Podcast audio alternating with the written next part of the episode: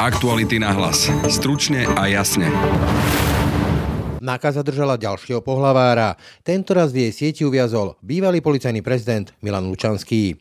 Je nepredstaviteľné, aby Robert Fico ako premiér o tejto justičnej chobotnici nič nevedel, tvrdí politológ Pavel Baboš. Neviem si predstaviť také okolnosti, za ktorých by to nevedel. Premiér jednoducho musel vedieť, musel mať minimálne indície, ak nie presný popis toho, čo sa deje. A vy si viete predstaviť, e, že by to skončilo až na tej súmračnej? Prečo nie? Ja si to viem predstaviť. Parlament volil generálneho prokurátora. Novým kandidátom na generálneho prokurátora sa stal Maro Žilinka.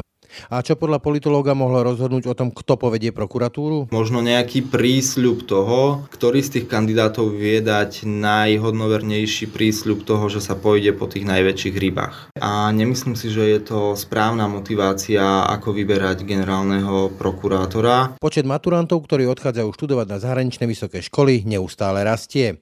Väčšinou ide o tých najlepších a väčšina z nich sa domov už nevráti, hovorí Samuel Varsík z Inštitútu vzdelávacej politiky. Z týchto prieskumov vyplýva, že za najdôležitejší dôvod pokladajú slovenskí študenti v zahraničí renome vysokých škôl v zahraničí, ktoré teda vnímajú ako lepšie oproti renome slovenských vysokých škôl. Parlament zvolil nového generálneho prokurátora. Vo verejnej voľbe sa novou hlavou prokuratúry, teda kandidátom na generálneho prokurátora, stal prokurátor Maro Žilinka, ktorý získal hlasy až 132 poslancov. No a Národná kriminálna agentúra si opäť otvorila vo svojom adventnom kalendári ďalšie okienko. Tento raz bol zadržaný, a to aj za úplatky značného rozsahu, policajný ex-prezident Milan Lučanský. Prácu Naky na vlastnej koži tento týždeň pocítil aj spolumajiteľ Penty a človek spájaný s kauzou Gorila Jaroslav Haščák. To zatýkanie alebo očistný proces je veľmi silným signálom, že akákoľvek politická ochrana pri páchaní trestných činov alebo mafianizácii štátu sa raz skončí. A akákoľvek politická garnitúra môže byť vymenená. A ja si myslím, že tento signál je taký silný, že mnoho ľudí si dobre premyslí, či sa do podobných vecí pustí pustí opäť. Ako je možné, že sme sa dostali do stavu, keď sa v policajných celách doslova hromadia kedysi tak mocné a vplyvné mená, či už bývalých policajných funkcionárov, alebo sudcov a ďalších postav z orleja nášho verejného života? A ako sa popasovala nová vládna moc s výzvou zvoliť človeka, ktorý už konečne vymetie z generálnej prokuratúry ducha Dobroslava Trnku? Témy pre politológa Pavla Baboša. No a pozrieme sa aj na to, prečo čoraz viac našich maturantov uteká študovať do zahraničia. Je štvrtok, 3. decembra. Počúvate Aktuality na hlas. Pekný deň vám želá Braň Robšinský. Pri mikrofóne vítam politologa Pavla Baboša. Dobrý deň.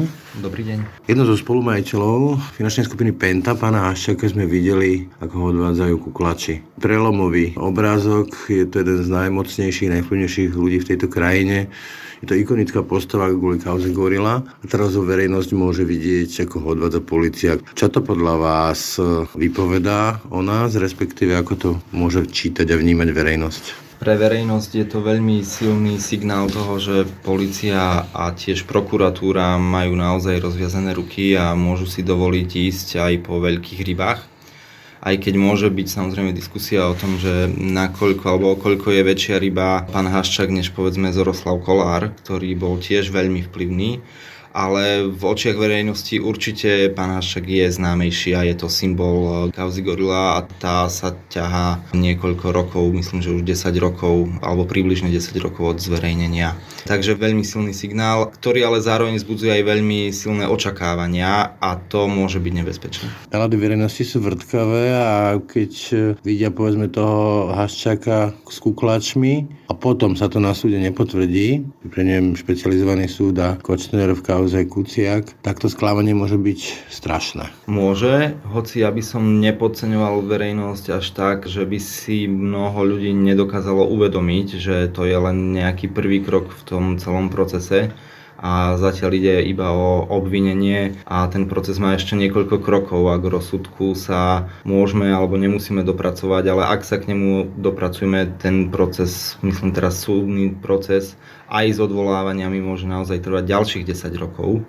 A toto mnohí ľudia, ja si myslím, vedia a mnoho ľudí, ktorí sa zaujímajú o tieto kauzy a sledovali povedzme aj tú najexponovanejšiu kauzu Kuciak, tak si uvedomujú tieto jednotlivé kroky, ale áno, máte pravdu v tom, že ak sa to nepodarí a ak by povedzme tie očakávania začali byť nahlodávané už rozhodnutím o vzati do väzby, teda negatívnym a nevzatím do vyšetrovacej väzby, tak aj tie sklamania budú vysoké. Naka má v podstate adventný kalendár skoro každý deň. Nahrávame to ráno, som zvedavý, že či náhodou dnes tiež nebude nejaké ďalšie okienko adventného kalendára Naky vádza s takým tým mediálnym doprovodom prakticky celé bývalé vedenie policajného zboru.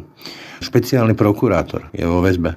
Ja robím novinára dlhé roky, sledujem politiku, ale toto aj mňa šokovalo keď by sa všetky tie veci potvrdili, tak sedí tá veta bývalého prezidenta Andrea Kisku, že Slovensko bolo mafiánskym štátom? Určite áno. A ja si dovolím povedať, že nie len ak sa potvrdia vo forme súdneho rozhodnutia odsudzujúceho, ale aj ak sa nepotvrdia, pretože už dnes máme výpovede mnohých e, svetkov, ktorí spolupracujú s policiou a priznávajú sa k braniu úplatkov práve v snahe ovplyvniť mnohé kroky tých ďalších ľudí, ktorí sú dnes vo väzbe a tento systém je naozaj obľudný. Ja som sa snažil nájsť niečo, čomu by sa to dalo prirovnať v moderných dejinách demokratických štátov. Je to pripomína Taliansko, Falcone a vôbec akcia Čisté ruky a vlastne rozpad celej politickej scény?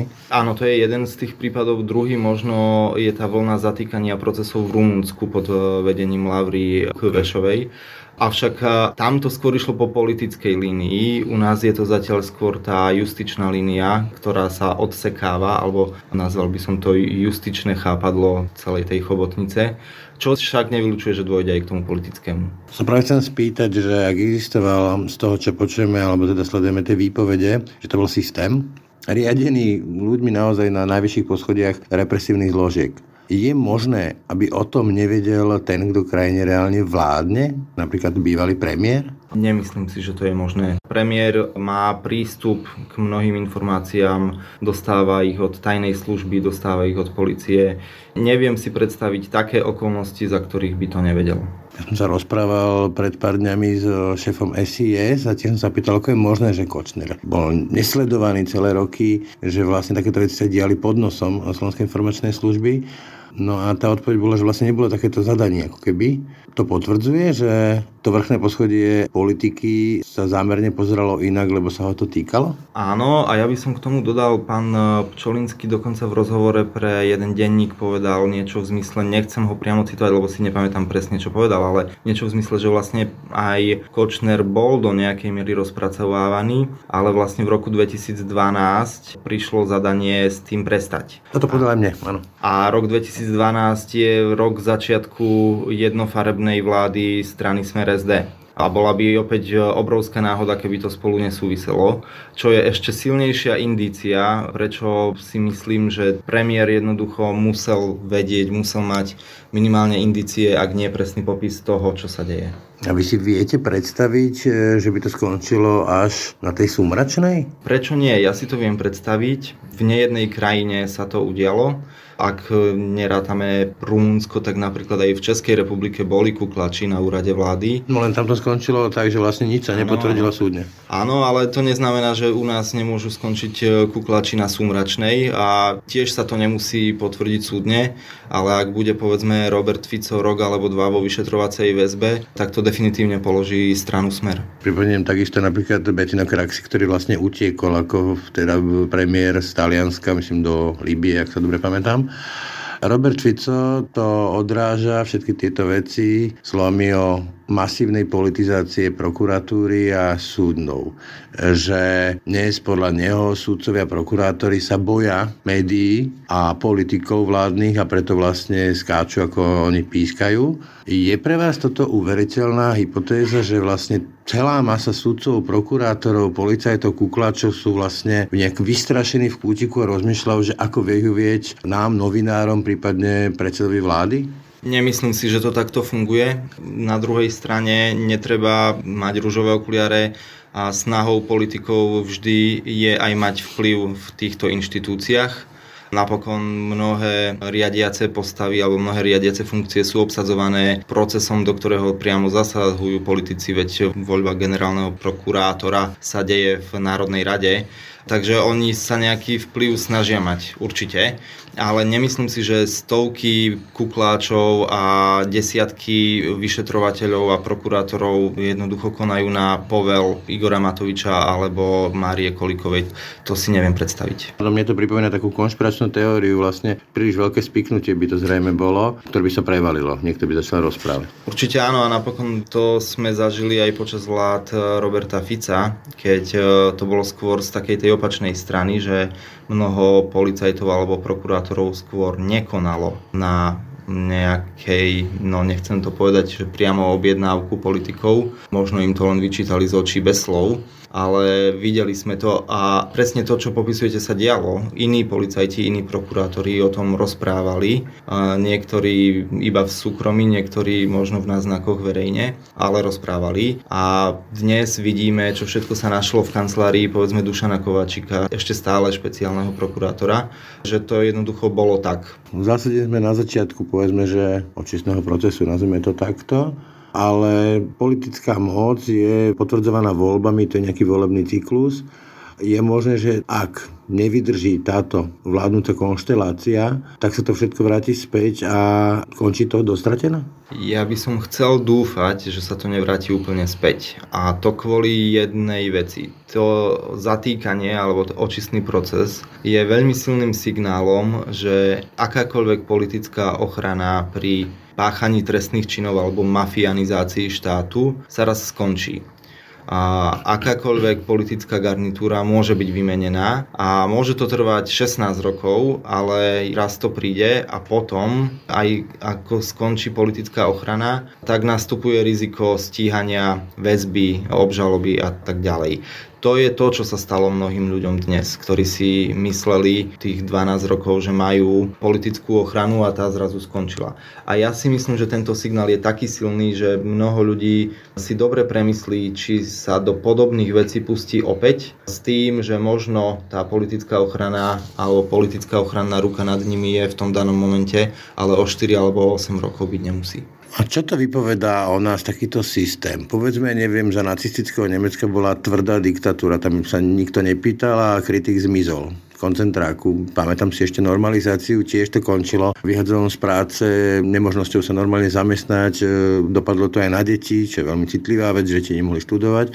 Dneska nemáme takýto systém a diali sa tu z tých e, výpovedí, čo tu vidíme v tých vysokých poloschodiach policie a ďalších zložiek, sudcov, prokurátorov, neuveriteľné veci, veď ľudia to videli, ľudia to počuli, ľudia v tom žili a nič. Ako by to nikomu nevadilo. Prečo to dospelo až do takéhoto marazmu? Keď to porovnáte s nejakým autoritárskym režimom, tie mechanizmy v spoločnosti, ako ovládať ľudí v autoritárskom režime sú pomerne iné, než e, sú v tom demokratickom aj keď možno základ je ten istý, pracuje sa so strachom, pracuje sa s vydieraním, ale vždy majú možnosť úniku. My sme videli aj v policii, aj v justícii mnoho ľudí odišlo z e, tejto verejnej služby, keď to tak nazvem, do súkromného sektora, kde sa vedeli uplatniť. A toto je jeden z procesov, akým e, si tí mocní môžu udržať disciplínu a poslušnosť e, v rámci verejných inštitúcií, že jednoducho vypudia tých ostatných ktorí po jednom odchádzajú.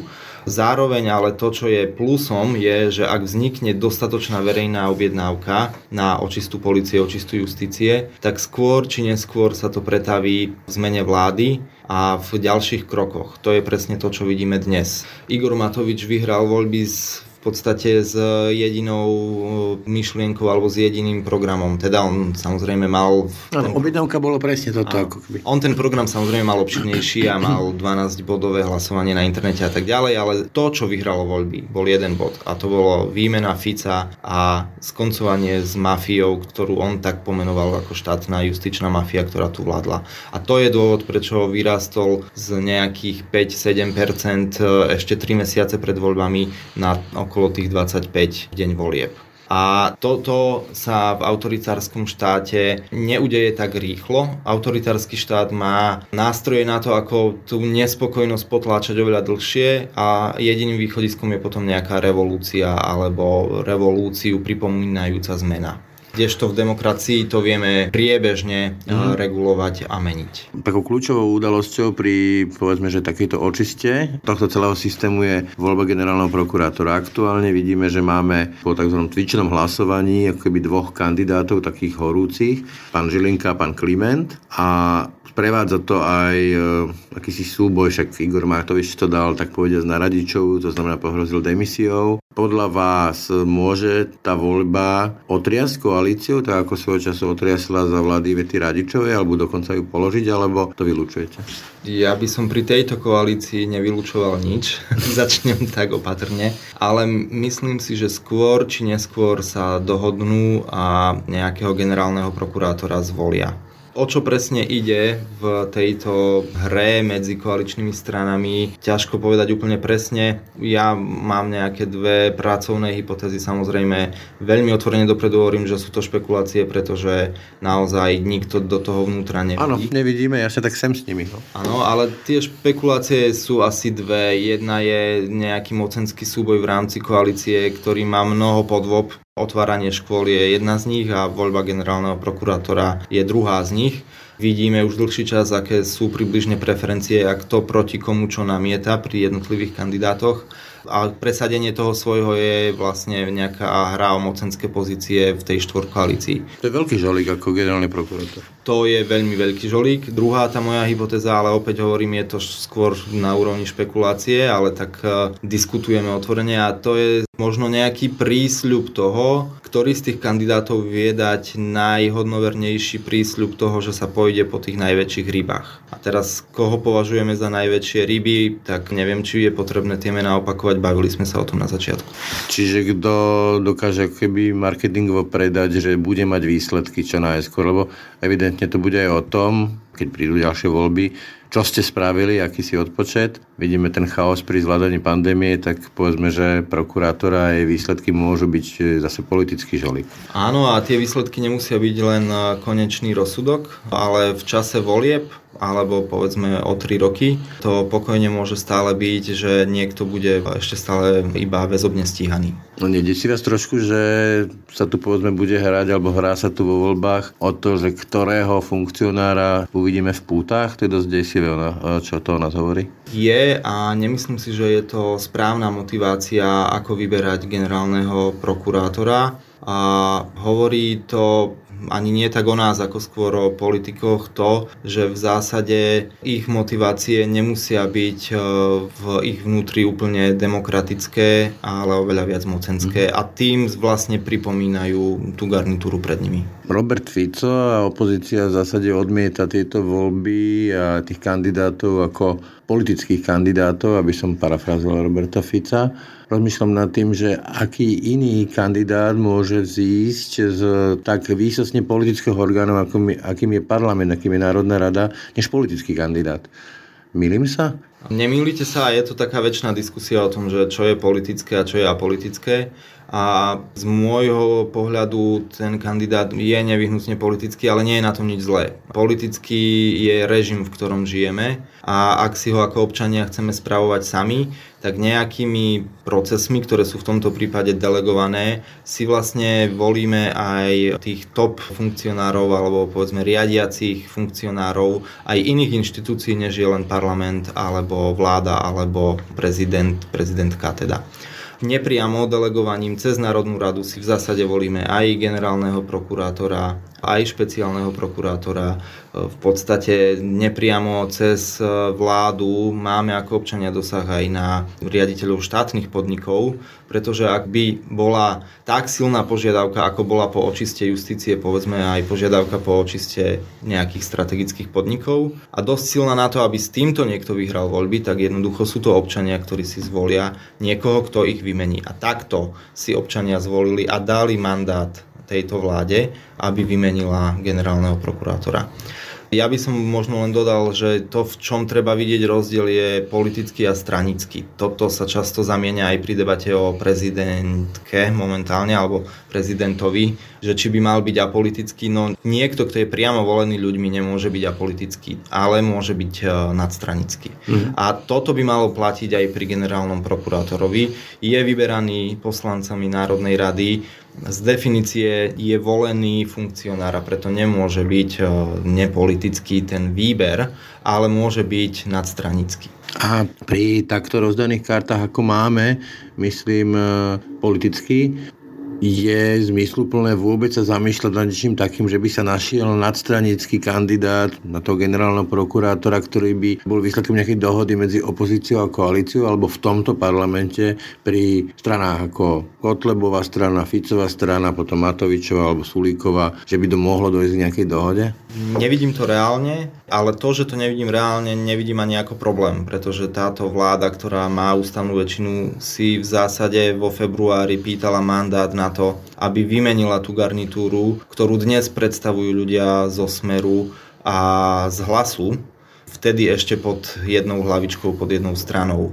A ten mandát dostali taký silný, ako v zásade v modernej histórii možno len prvá Zurindová vláda. A aj to nie priamo, pretože tam e, jednoducho nešla SDKU do tých volieb. A určite nie s tým, že teda s kým každým sa spoja, aby vytvorili ústavnú väčšinu. Okrem voľby generálneho prokurátora vládna koalícia ale sa teraz e, trošku lame aj na téme školstva celé mesiace nič, deti boli doma, okrem teda prvého stupňa a zrazu sa to stalo predmetom takého, poviem to natvrdo, preplesku premiéra ministrovi školstva. Vám sa to zdá vkusné a zmysluplné e, medzi koaličnými partnermi? Toto môže vydržať? Toto je veľmi jednoduchá otázka, keďže vkus je subjektívny a veľmi rád poviem, že nie ale mnoho vecí, ktoré sa deje v tejto koalícii, mi už dávno neprídu vkusné. Ale v každom prípade tu sa jedná o deti. A toto a... je, som rodič a viem, že to je asi tá najcitlivejšia achilka, ktorú človek má.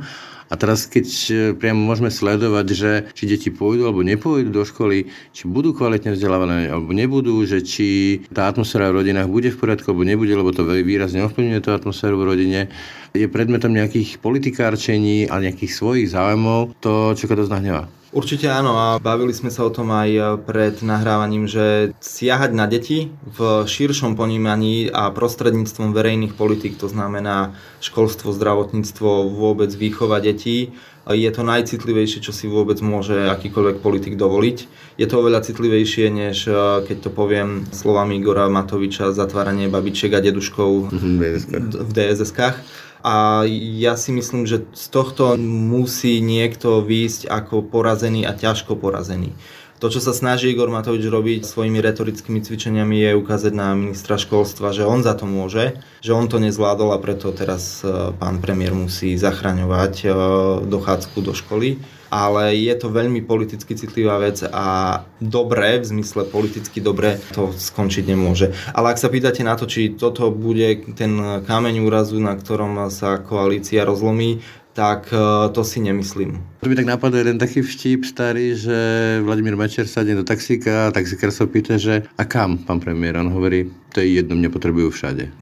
Rozumiem tomu vtipu a rozumiem, prečo mnohým napadne pri Igorovi Matovičovi. Tento rozhovor sme nahrávali vo štvrtok ráno, to upresňujem kvôli tomu, že vývoj je veľmi dynamický a uvidíme, ako dopadne dnešný deň, keď sa bude napríklad voliť e, generálny prokurátor a uvidíme, čo nám prase prinesie aj NAKA. Ďakujem Pavlovi Babošovi, politologovi, sociologovi. Ja ďakujem za pozvanie a prajem všetko dobré poslucháčom aj vám.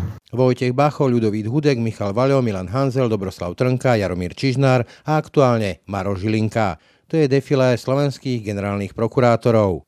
Parlament totiž dnes zvolil kandidáta na generálneho prokurátora Maroša Žilinku.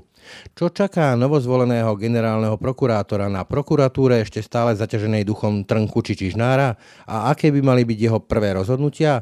To boli otázky, na ktoré nám v čase grilovania kandidátov odpovedal náš kolega, investigatívny novinár Marek Vagovič. Veľmi dôležité bude, že kto budú jeho najbližší spolupracovníci, námestníci, a ako budú obsadzované aj ďalšie pozície krajských okresných prokurátorov. Ale to je taká tá, že personálna rovina tejto veci, ale mimoriadne dôležitá, lebo môžeme meniť zákony a je to aj dôležité a treba ich aj meniť, ale odvíja sa to často od e, osoby, od tej hlavy. To hovorí napríklad aj Lenka Vradačová, štátna zastupiteľka v Českej republike, že to je možno až 80% úspechu stojí na tom, že akých ľudí dáte do kľúčových funkcií.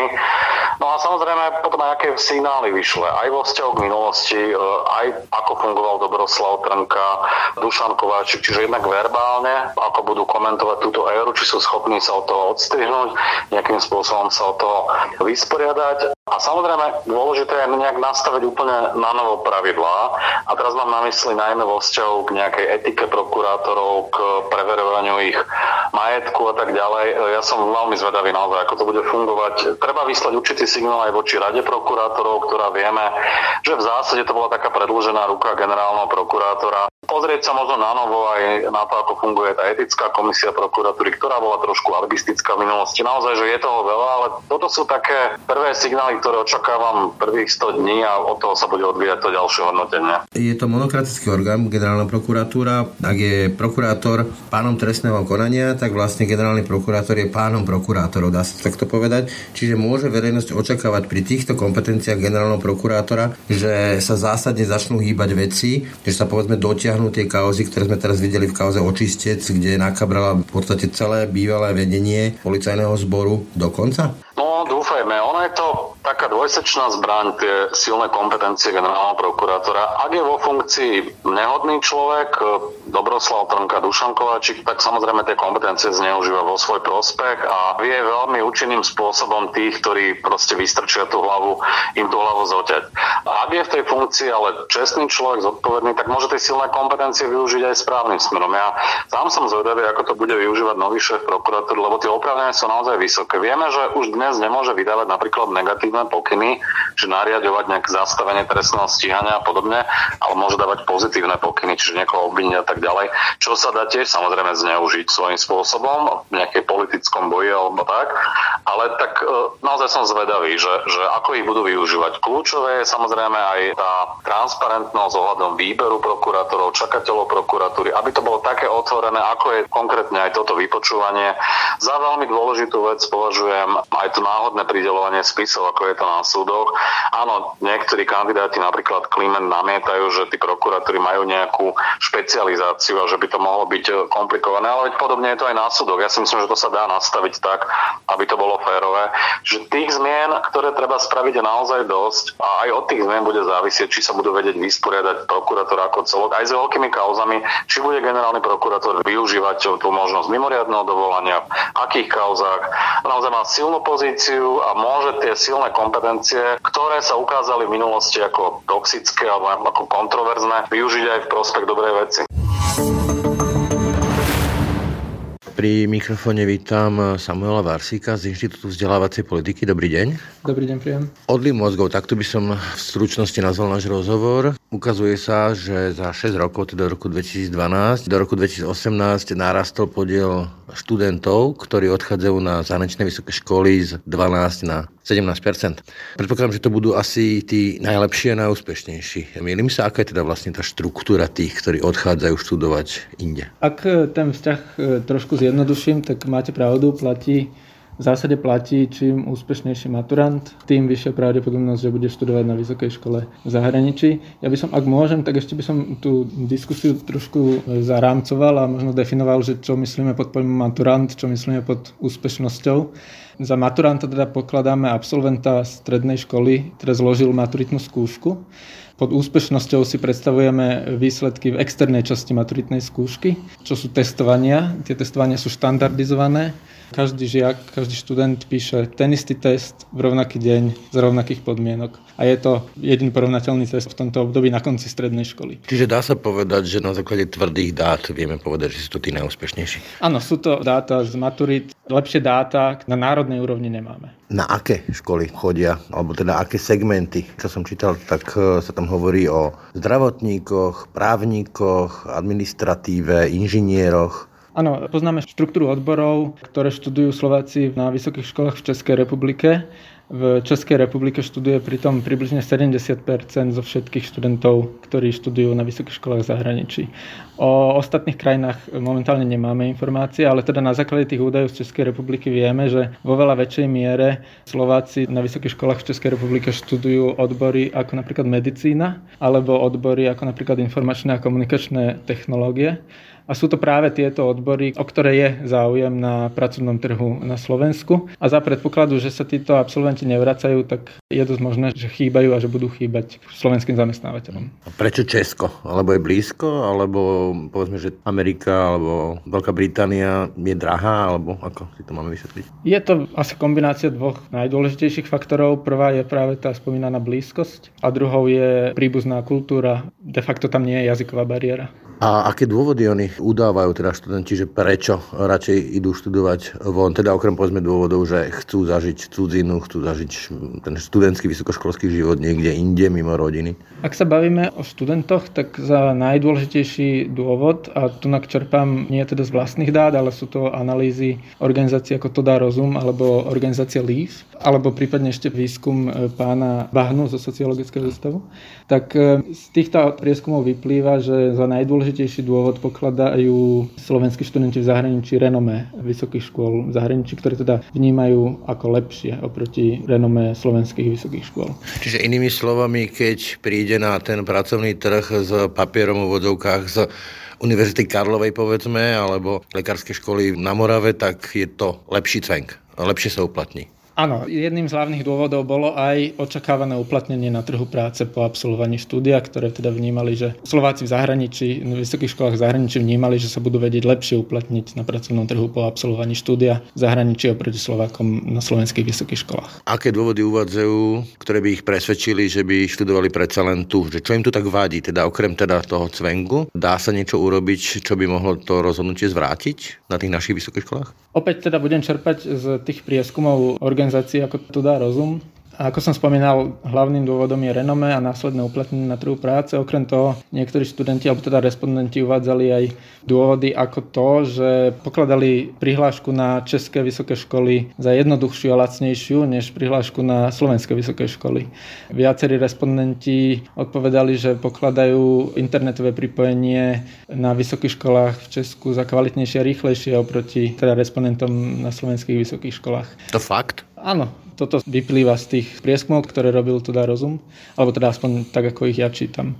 Celkovo sú slovenskí študenti na českých vysokých školách spokojnejší so svojím štúdiom vo väčšej miere by odporúčili toto štúdium svojim kolegom a kamarátom a sú taktiež vo väčšej miere spokojní s prístupom učiteľov. Keď sa ešte vrátim k tej štruktúre, vieme z tých čísiel aj vyabstrahovať povedzme nejaké socioekonomické zázemie tých študentov. Asi to pôjde o nejaké upper middle lepšie situovaných, alebo sa milím? V tomto momente by som tieto informácie nerád komentoval. Je to určite predmetom ďalšieho výskumu, na ktorom už aktívne pracujeme ale nerad by som teda zverejňoval informácie, ktoré sú v tomto momente iba predbežné a teda neprešli žiadnym ešte pripomienkovaním alebo recenzným konaním. A ako je to s tým návratom takýchto študentov, ktorí študujú v zahraničí? Pokiaľ ja viem, tak e, z tých e, prieskumov vyplýva, že iba nejakých 15%, ak sa nemýlim, sa vracia. Áno, opäť sú to prieskumy organizácie LEAF a prieskumu pána Bahnu.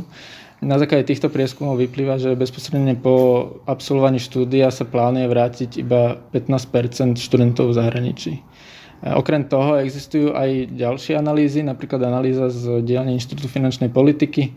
Z nej vyplýva to, že ak sa pozrieme na vekovú kohortu 20 až 30 ročných, tak stále viac Slovákov odchádza do zahraničia ako viac prichádza zo zahraničia. Momentálne nevieme úplne presne povedať, napríklad koľko percent z kohorty maturantov v roku 2012 sa po absolvovaní štúdia v zahraničí vrátilo. Je to opäť niečo, na čom máme eminentný záujem ďalej bádať a čo verím, že výsledky čoho sa čoskoro budú aj prezentovať. Keď poviem, že sa vracajú tí, ktorí neúspeli na tom zahraničnom pracovnom trhu, teda to horšie v údzovkách, tak sa milím? To naozaj neviem momentálne ani vyvrátiť, ani potvrdiť. Ale v každom prípade dá sa povedať, že naozaj nám utekajú tí najlepší maturanti, to najlepšie, čo máme a z väčšej miery zostávajú vonku. Áno, to platí. Dá sa to ilustrovať napríklad na predmete slovenský jazyk a literatúra, čo je teda povinný predmet a teda dá sa zovšeobecniť na celú populáciu. Tak v roku 2018 platí, že približne tretina z najúspešnejších maturantov študovala na vysokých školách v zahraničí, ale menej ako 1% z najmenej úspešných maturantov študovalo, študovalo na vysokých školách v zahraničí. Ak sa pozrieme napríklad na úspešnosť matematiky, čo je nepovinný predmet, tak tam vychádza, že viac ako polovica z najúspešnejších maturantov študovala v roku 2018 na vysokých školách v zahraničí. Podobne sa to dá povedať aj o anglickom jazyku úrovne C1. My sme sa v tej našej analýze zamerali na 6 predmetov. Zamerali sme sa na slovenský jazyk a literatúru, čo je teda, ako som spomínal, povinný predmet. Zamerali sme sa na anglický jazyk a nemecký jazyk, v každom z nich na úrovne B1, B2 a C1 a zamerali sme sa na predmet matematika. Okrem teda toho, že vieme, že čím úspešnejší maturant, tým vyššia pravdepodobnosť, že študuje na vysokej škole v zahraničí, tak platí, že sa zároveň zvyšoval podiel najúspešnejších študentov, ktorí študujú v zahraničí. Platí to aj pri slovenčine, aj pri matematike, aj pri náročnejších jazykových úrovniach, teda B21. A zároveň platí teda, že sa zvyšuje podiel práve v tých náročnejších jazykových úrovniach, podiel študentov, ktorí študujú v zahraničí. Zatiaľ, čo pri tých e, jednoduchších jazykových úrovniach B1 je ten podiel stabilný. Keď teda uvádzajú, že jeden z tých kľúčových dôvodov je v vodokách cvenk, alebo teda renome tej vysokej školy, kde študujú, tak čo s tým vieme robiť? Asi iba to, že by tie naše vysoké školy mali lepšie renome. Takto? To chápem správne? Tak to je to všeobecné odporúčanie, ktoré sa dá konštatovať na základe tých súčasných prieskumov. Áno, to je to všeobecné a dá sa povedať zároveň najdôležitejšie odporúčanie, ktoré momentálne vieme dať ako som spomínal, radi by sme sa neskôr zamerali možno aj na konkrétnejšie odporúčania, či už pre vysoké školy, alebo možno aj iných aktérov. Vysoké školy nie sú jedinými aktérmi, ktorí sú relevantní v kontexte migrácie. Viete načrtnúť, povedzme, že čo by mohlo byť medzi tými odporúčaniami? To v tomto momente nie. Zatiaľ je to proste predbežné. Áno. Toľko Samuel Varsik z Inštitútu vzdelávacej politiky. Ďakujem za rozhovor. Ďakujem veľmi pekne. Aktuality na hlas. Stručne a jasne. Tak to boli dnešné aktuality na hlas. Pekný zvyšok dňa a pokoj v duši praje. Brane Dobšinský. Aktuality na hlas. Stručne a jasne.